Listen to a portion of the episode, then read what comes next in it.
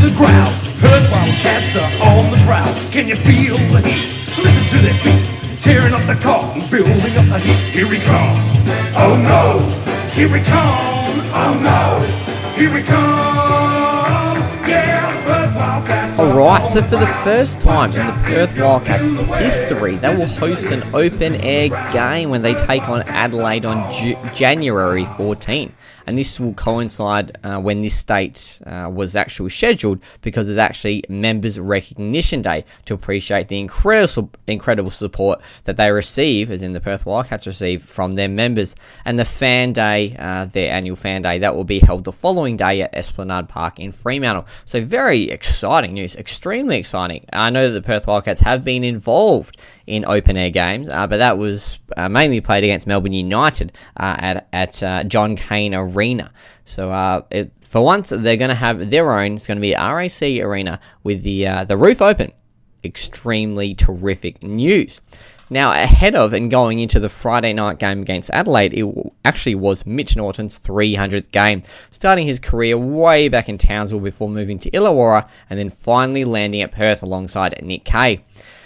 And going into the game, also Bryce Cotton, he was the league's leading scorer at 22.2 points per game. But then against Adelaide, surprisingly this season, it actually drops to 16. So when he plays Adelaide normally, uh, he does not play well. So we were going to see whether that was going to unfold as it has. Now let's just focus. Firstly, they got the W. It was a huge win for their season, and the context is Adelaide are not the greatest of teams now. Uh, of course, that they should be, but they aren't really playing that way. But nonetheless, and for the second time this season, uh, the Perth Wildcats walked into the 36ers home venue. They took the points with them after a 98 to 90 victory, with a contested tight tussle all the way through. Now, getting to the line, as in getting to the free throw line, that was the key, but also making the free throws count, as the Cats were 19 of 23 up against Adelaide's 12 of 16, making seven more points on free throws alone, all thanks to Adelaide committing seven more personal fouls. And you win by eight points, and you get seven of them from the free throw line, well, there's the game right there, essentially. The intriguing part, however, was they got whacked in the rebounds, something they have been shocking at all season long. Uh, they lost it by 11, and they actually lost the offensive rebounds by 8 but obviously they found another way to win, as the shooting percentages are actually quite similar. And despite a slow start and being down by 5 at quarter time, they made their move in the second and the last, outscoring the 36ers by 15 points across those two terms alone. It was the first time this season they had three players to get 20 or more points. Now, Bryce Cotton, as we said earlier, normally when he plays Adelaide, he averages only 16 points, but he is quietly staking his claim to be considered for yet another MVP, as he's now, as we spoke about earlier, the leading scorer in the lead in the league on the back of 32 points, 6 assists, and 12 of 12 from the free throw line. But he was back to back important games for New Zealand recruit Corey Webster. He had 22 points on 9 of 12 shooting whilst it was the best game in red and black for recruit and import TaShawn Thomas. He tallied 22 points, 8 rebounds, and 3 offensive rebounds. They next will face Melbourne United this evening in a huge clash, clash at RAC Arena to keep building momentum. As United have taken them to the absolute cleaners the last two times they've played at the arena. They've got no fears coming into Perth at all. Excuse me. But what will be different is they'll be celebrating Corey Webster's 250th game in the NBL, with 236 of those, of course, having been for the Breakers period uh, since uh, before arriving at the Wildcats. So, two good wins. I guess you could probably call it a streak of two victories, but uh, suffice to say that they just have to keep on winning. They have to keep building. They're in an okay spot now, but they've got to get a string of runs and start playing some consistent basketball. And it starts again against a team that going into the weekend, they had actually lost uh, five straight games. They did get a win, albeit it was over Illawarra. Of course, I'm talking about Melbourne United, but uh, they have no fears playing here at all. They will feel very comfortable, especially one player who's number is 43, and his name is Chris Goulding. He loves playing at RAC Arena, absolutely lights it up. So hopefully that's on the scouting radar for them, and they can keep him to very, very minimal. But just more importantly, they can just play a bit of Wildcats basketball. So, yeah, another tough contest ahead of them. We'll see how it all unfolds. But we're going to leave the Perth Wildcats we're going to head to the pitch and we're going to talk a little bit of Perth Glory women.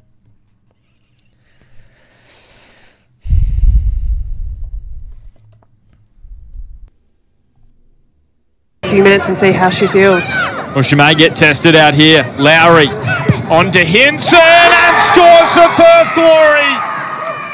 She takes advantage of an injured Keely Richards and grabs her third of the season in just four matches and that's a beautiful turn onto her left foot. She doesn't even have to look up. She knows where the goal is, and that is tucked away so neatly at the near post. They were taking on uh, the reigning Liberty A League champions in Melbourne victory on the weekend. A daunting challenge after another frustrating away draw. Although they are getting points on the road, so you could say it's a positive in a way. Now going into the game, they were without experienced central defender Kim Carroll for personal reasons. The last 10 meetings between the two teams have been split down the middle 5 5, with an aggregate total of 35 goals, with the most recent clash going the way of the home team 2 0 away all the way back in February. That was, of course, last season.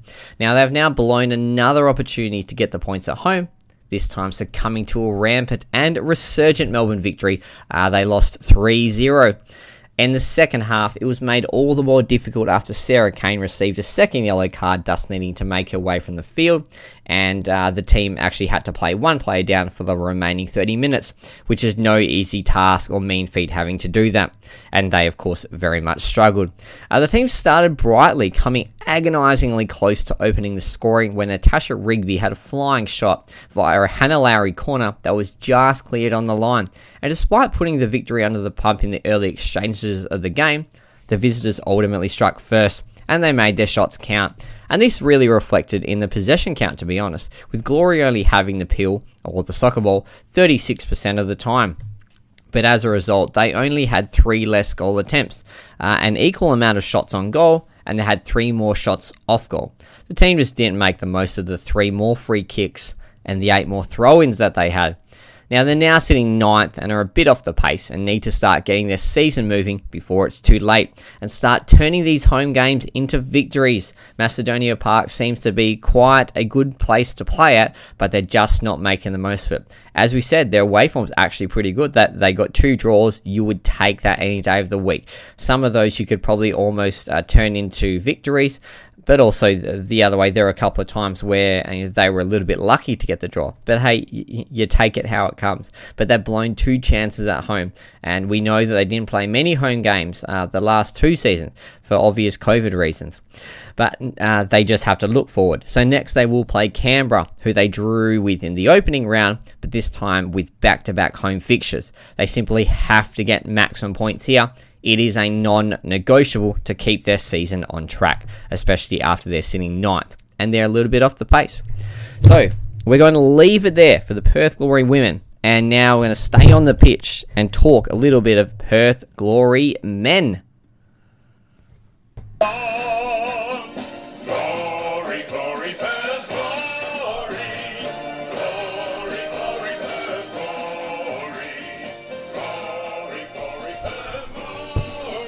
Alright, so let's talk all things Glory men. Uh, but first, a little bit of off field pitch news, or off pitch news, you'd probably just sum it up as. Just quickly, they announced a two year partnership with the Australian compression company Skins, who will apply compression apparel for both the men's and the women's team. Uh, Perth will will actually have been the only time uh, this season to have not yet played a home game heading into the weekend's Saturday night game. And just to clarify from last week's episode, it was 214 days since the team last hosted a match in WA. So suffice to say, a long time between drinks. Now, in the eight times that the teams have played, uh, Western United only once has been in Perth. So they haven't been here very often. And to be honest, it was a huge moment for the club for the whole season. They got the win over the reigning champions. With the first goal actually going to Ryan Williams, who played his first ever professional game in Perth. And 15 years since a game at Macedonia Park, after a 12 year English sojourn. So, what a homecoming for, let's call him, the great man Ryan Williams. At least this time he was. Uh, Williams struck in the 14th minute in the most peculiar of goals. That was either across to the box or a shot, but nonetheless, it gave them a 1 0 lead to half time before doubling their advantage courtesy of Jack Clisby via a wonderfully curving strike of the ball in the 52nd minute. They did concede a goal in the 83rd minute, but thankfully they were able to hold on to secure the full points. Now, the result came despite only having 37% possession, very similar to the Glory women. But if that possession percentage, uh, sorry, if that possession percentage, they made the most of it with seven to three shots on target, although they, they did have two less shots overall. Now, the Glory, in reflecting their style of play, had 32 more long balls but uh, 11 less crosses. So, obviously, going for the long bomb, trying to catch the defence on the hop and off guard uh, without so much set structure uh, uh in regards to not having as many crosses. Uh, they weathered the storm in the second half too after United were truly pressing uh, without generating shots on goal. Uh, it was a, just a terrific result for them, and this has allowed them to be one win out of the top six as it is extreme as it is an extremely tight table, even though technically uh, the team is actually sitting second last, but it's bottled bottled up uh, in those you know six, seven, eight, nine, ten, etc. spots. Uh, they next face Macarthur FC at Campbelltown Stadium at 2 p.m. on Sunday, December 18. So next Sunday. So you know, obviously it's their first game in what was it? What was it? 214 days. Unfortunately, they have to go back on the road, but then they will come back for a set of home games after that. So glad, very, very good that uh, at least one team in purple got the chocolates at home, got the points that they needed, and hopefully this can be the start of a climb because uh, boy oh boy do they need it. Uh, we're going to leave it for the Perth Glory and we're going to make our way to the ballpark. Let's talk a little bit of Perth Heat. Earlier to want to visit. That one is clocked by wow. Caminero. Kiss it goodbye. Junior Caminero responds with a lead-off home run in the second. We are all tied up. That was an absolute. So on the weekend, uh, the team field. actually wore a replica 1952 jersey for for the clash that they had with Sydney. Now the special jersey has more than 500 names on it of WA or Perth Heat Claxton Shield players, and is 70 years since the WA team won its first ever Claxton Shield, with more than 59 past players being part of the celebrations across the weekend. Uh, just what a terrific way uh, to honour the incredible baseball tradition of this state and always remember where you came from. Now, going all the way back to game one on Friday night, it was not the start that they wanted, and this is going up against a team that was sitting pretty close to the bottom of the ladder. So they actually lost 8 10 to the Sydney Blue Sox. Uh, fast start from the Sox and a late charge from the Heat saw the visitors take out an exciting game one uh, of the four game series. Jake Bowey hit a three run home run, and BJ Cook drove in two runs, but it wasn't enough as the Sox were too good on the night. Uh, so, not really the start that they wanted. And going into game two, uh, the first game on Saturday, uh, unfortunately, they just could not build any momentum and they lost game two 1 to 5. Uh, the Sydney Blue Sox made it 2 from 2. Junior Caminero, or Caminaro, uh, hit a monster home run to level the scores in the second innings, but the Sox bats got hot in the third, adding 4 to make it a 5 1 game. Thankfully, they did have another chance uh, to get a W in game three at the ballpark, and that's exactly what they did. They got a 7 to 5 win in game three. So they were back in the winner's circle with a come from behind win as well. Uh, Ulrich Bojarski and Jake Bowey both clobbered huge home runs on the way to victory. And uh, they were heading into uh, the Sunday game, game four, needing to get the win to level the series. And by goodness me, what a game that it was to finish it off. Uh, they won 7 to 6 in an extra innings thriller. They left it late, but they pulled off, pulled off an 11th innings win over the Blue Sox, thanks, thanks mainly to Junior Caminero's walk-off hit to the deep left field. The game looked over in the ninth before the Heat rallied to tie it up with Josh Reddick gunned down to the plate going for the winner. But a huge 11th innings from Connor Higgins gave the Heat the chance to win, and win they did, taking it out 7 6 in a heart stopping fashion. It certainly would have been uh, just a terrific game to be part of, you know, to be part of that incredible atmosphere. And as I said, what a way to round out the innings. In regards to the standings, as a result, they're sitting fourth at the moment. Uh, so they're 10 wins and 10 losses. Uh, they have played one more series uh, than third place Auckland, but also one more series uh, than the fifth place Melbourne. So, you know, they're sitting 500. Not too bad, but uh, they are certainly wildly inconsistent at the moment. Uh, as I said, Sydney, they actually dead last at the moment. So this is a team they certainly should have banked two win. Uh, sorry, they should have banked the four wins. They were playing at home as well. Uh, it's it's certainly not what you wanted, and they're going up against Adelaide, who, uh, for our reckoning, let's just quickly look at the standings. Uh, Adelaide are sitting second on the ladder, so uh, they are 15 and five from their 20 matches so far this season. Uh, so it's going to take something special. They're going to have to get their mojo in order. But if they can get, you know, a 3 1 uh, series win, that would be huge for them and that would bump them up the standings um, as they sort of need to because uh, yeah they just need to quietly start building some momentum uh, getting a bit of a run on because they're just a little bit too inconsistent for my liking, uh, especially with the amount of talent that they seem to have on their roster at this time. So we'll leave it there for the Heat. Uh, a terrific final game. And if you were at the ballpark, the Empire Ballpark in Thornlie, uh, for that Sunday Sunday evening game. Tell you what, it sounds like it was an absolute thriller from Manila. Uh, just a terrific contest, and what a way to finish. All right, we'll leave it there for the Perth Heat. Heat, and let's now move back to the basketball court. But this time, let's talk a bit of Perth Lynx. Atlanta putting on a run, and Sami Whitcomb left alone on the outside. Bad news for Atlanta. I mean, she is just on fire tonight bringing up the next. Whitcomb, no hesitation, fires off, and why not? Gee whiz, the Perth Lynx just cannot seem to build any momentum across the season, suffering another home loss on Thursday, this time to the Southside Flyers 74 to 83. Now they were playing without their captain and Australian representative Sami Whitcomb, but one player doesn't make a team despite how good she may be. Now, winning the last term by three was terrific, and they were only down by five uh, going into half time. But the 13 to 23rd term uh, put the game to bed, starting and finishing with two 0 to 9 runs to the Flyers. And despite getting the lead back to four points early in the fourth, and three points with three and a half minutes to play after an Amy Atwell and one, but they just couldn't land the killer below. The shooting percentages, there was only 0.1 difference. Three point uh, percentages, there was only 1% difference, but the game was won and lost, as is the case for the men, on the rebound side of things. They lost it by 12, and in a killer blow, they were destroyed in offensive rebounds 3 to 16. That just can't happen, and it's shocking.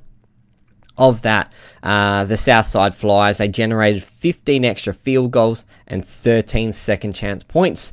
Well, there's the game right there. Uh, also, they were minus 16 for points in the paint, the Perth Lynx. Now, the walking double double, Lauren Scherf, she was stoic with 20 points, 12 rebounds, 5 assists, and 3 of 4 three pointers. And this all on the back of only having 4 points at half time. So she did all she could to get her team back in the contest. And for once, Robbie Ryan had probably her best game in red. She had 14 points and 5 assists. Now, as a result, they've fallen to 2 and 4 and are now sitting 6th in the standings. And despite it being early in the season, they seem to be way off the pace and they haven't found their rhythm or their mojo yet. And they need to start getting it in order very, very soon before the season gets away from them. Now, at the next two games on the road, uh, they're actually going to be leading into Christmas. Firstly, they'll be playing Townsville Fire next Saturday before taking on the UC Capitals on Wednesday, December 21. So, pretty similar to what we said about the Perth Wildcats a couple of weeks ago. Uh, the line is very cl- was very close to being drawn in. Excuse me, in the sand. They've got to get a wriggle and they've got to start getting wins. Uh, the thing that uh, you know, as as I said, very very similar to the Perth Wildcats. They are losing games at home, and you just can't afford to give up. They are absolute gold. You've got to bank those wins, snatch some wins away on the road, and you know you put yourself in finals contention. So I know it sounds very, very simple. I'm, uh, I'm not a WNBL player. I'm not a WNBL coach. But looking on the outside, if you can do those kinds of things, you're going to be in with a sniff. But are they giving up home wins when they should be banking them?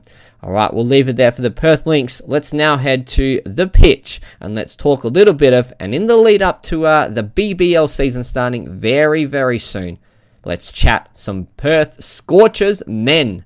Poor delivery from Benny Lock. Marsh, does he attack him? Does he attack him? That's the shot of the night from Mitch Marsh. That's a massive boundary out there and 20 rows back. Oh, my goodness. What power Mitch Marsh has. Try and get Mitch Marsh to hit to the bigger boundaries out square, but wow, that is massive. What Right, so the final Mitch Marsh, and squad is complete after finding James Pattinson. final finding replacements for injured duo Phil Salt and Mitch Marsh, and due to his positive anti-doping result, uh, forcing him to withdraw from the tournament in Laurie Evans. Now they've added two dynamic English internationals and a promising wrist spinner, prolific Lork, sorry, Yorkshire batter, should I say, Adam Lyth, who played seven tests and five of those Ashes contests, but T20 is where he's made his name, telling 4,089 runs, if you don't mind, in 166 T20 games with, imp- with an impressive strike rate of 149, 6, 149.61, and he seems to be a power play specialist. And going back to a game versus Northamptonshire back in 2017, he displayed his explosiveness with a 73 ball, 161, including 24s and 7 sixes, and it's the highest score in English domestic cricket. And actually, it's the sixth highest T20 individual score of all time. And akin to Faf Duplessis, he'll only be available for the first half of the tournament. Next on the additions, uh, in regards to recruitment, is Middlesex batter Stephen Eskenazi, where for his team, uh, his T20 side, uh, he's actually compiled for Middlesex 1,955 runs at 35.34 in 64 T20s. Once again, with the terrific strike rate of 140.34. And lastly, it's talented left arm wrist spinner Hamish McKenzie, after impressive performances both for the WA second 11 plus also Subiaco Florian. He's taken 23 wickets at 15.52 across all formats of grade cricket after winning the 2021 2022 Ollie Cooley medal as the competition's best player. And he recently snared 3 for 25 from 4 overs in their uh, intra squad hit out at Scotch College last Thursday. So they're very much excited to finally getting on the pitch and playing way more regular games at uh, the Perth Stadium. Uh, the, the Perth Scorchers are. So, and they will uh, start their campaign on Saturday up against the Sydney Sixers in a final. Well, I, I guess the final from last year. It'll be the rematch. So, what a contest that is set to be. And thankfully, and with a little bit of luck, yours truly, I'm actually going to be making my way to the game. So, uh, we'll keep you posted on our socials, give you some live feeds there. But uh, very keen to see them, see them in action. They look like they've got an extremely talented and deep squad, uh, e- even with uh, those outs, of course. Um, and speaking of, let's actually go to uh, their squad anyway. Let's have a look to see, or just to refresh your memory and let you know who is in uh, the final team that will be uh, making their way onto the pitch, which is really, really exciting. And as we said, not long to go until uh, until they make their way uh, to play their first game up against the Sydney Sixers this Saturday at Optus Stadium. And hopefully we can have it absolutely packed to the rafters. So the squad for BBL 12 is Ashton Agar, Cam Bancroft, Jason Behrendorff, Cooper Connolly, uh, Faf Duplessis, who we told you about last week, Stephen Eskenazi, uh, who we just introduced to you then, Cameron Green, Aaron Hardy, Peter Hatzoglou, Nick Hobson, Josh Inglis, Matt Kelly, Adam Lyth, once again one of our new recruits, as is Hamish McKenzie, Tyler Mills, who played with us last season and was terrific. Lance Morris, the wild thing. Jhye Richardson, hopefully he can get back. Uh, he's uh, everyone is saying that he's going to be really, really close to playing, uh, so that will be a huge in for them. Ashton Turner, Captain AT, and AJ Tye. The veteran just uh, quietly going about his business. So we're going to leave it there for the Perth Scorchers, and we look forward to hopefully touching base with you next week after a W in their debut game for BBL 12. But for now, we're going to leave it for the Scorchers. Alright, that's it, ladies and gentlemen. We're done, we're dusted. That is the end of episode 9 of uh, the WA Domestic Sports Weekly Wrap. If you haven't already, don't forget to like, subscribe, leave a rating, and leave a review on your favourite podcasting platform, be it Apple Podcasts or Spotify. You can like us on Facebook and you can follow us on Instagram. A pretty busy episode, not too many positives uh, for our for our teams. We had a couple of wins, couple of losses. Are very very excited about the Perth Glory men. They got a great and gutsy win uh, across the weekend in their first game at Macedonia Park. Extremely positive result. Uh, big comeback win uh, for the Perth Heat in their last game to tie that series two all. Uh, and uh, unfortunately, we need the Perth Lynx and the Perth Glory women just to start getting their season back in order, finding some momentum, uh, you know, g- gelling with all those new players and new recruits that they brought in because they are very close to running out of time to make a bit of a run in the season. But we'll leave it there. And as I said uh, just a couple of minutes earlier, very excited to see the Perth Scorchers start their BBL 12 season and hit the pitch on Saturday. But uh, from yours truly, thank you so much for listening. It's absolute privilege to have you on board. We look forward to touching base next week with all of our WA teams on the domestic sporting scene. But from yours truly, at bat, I'm out for now.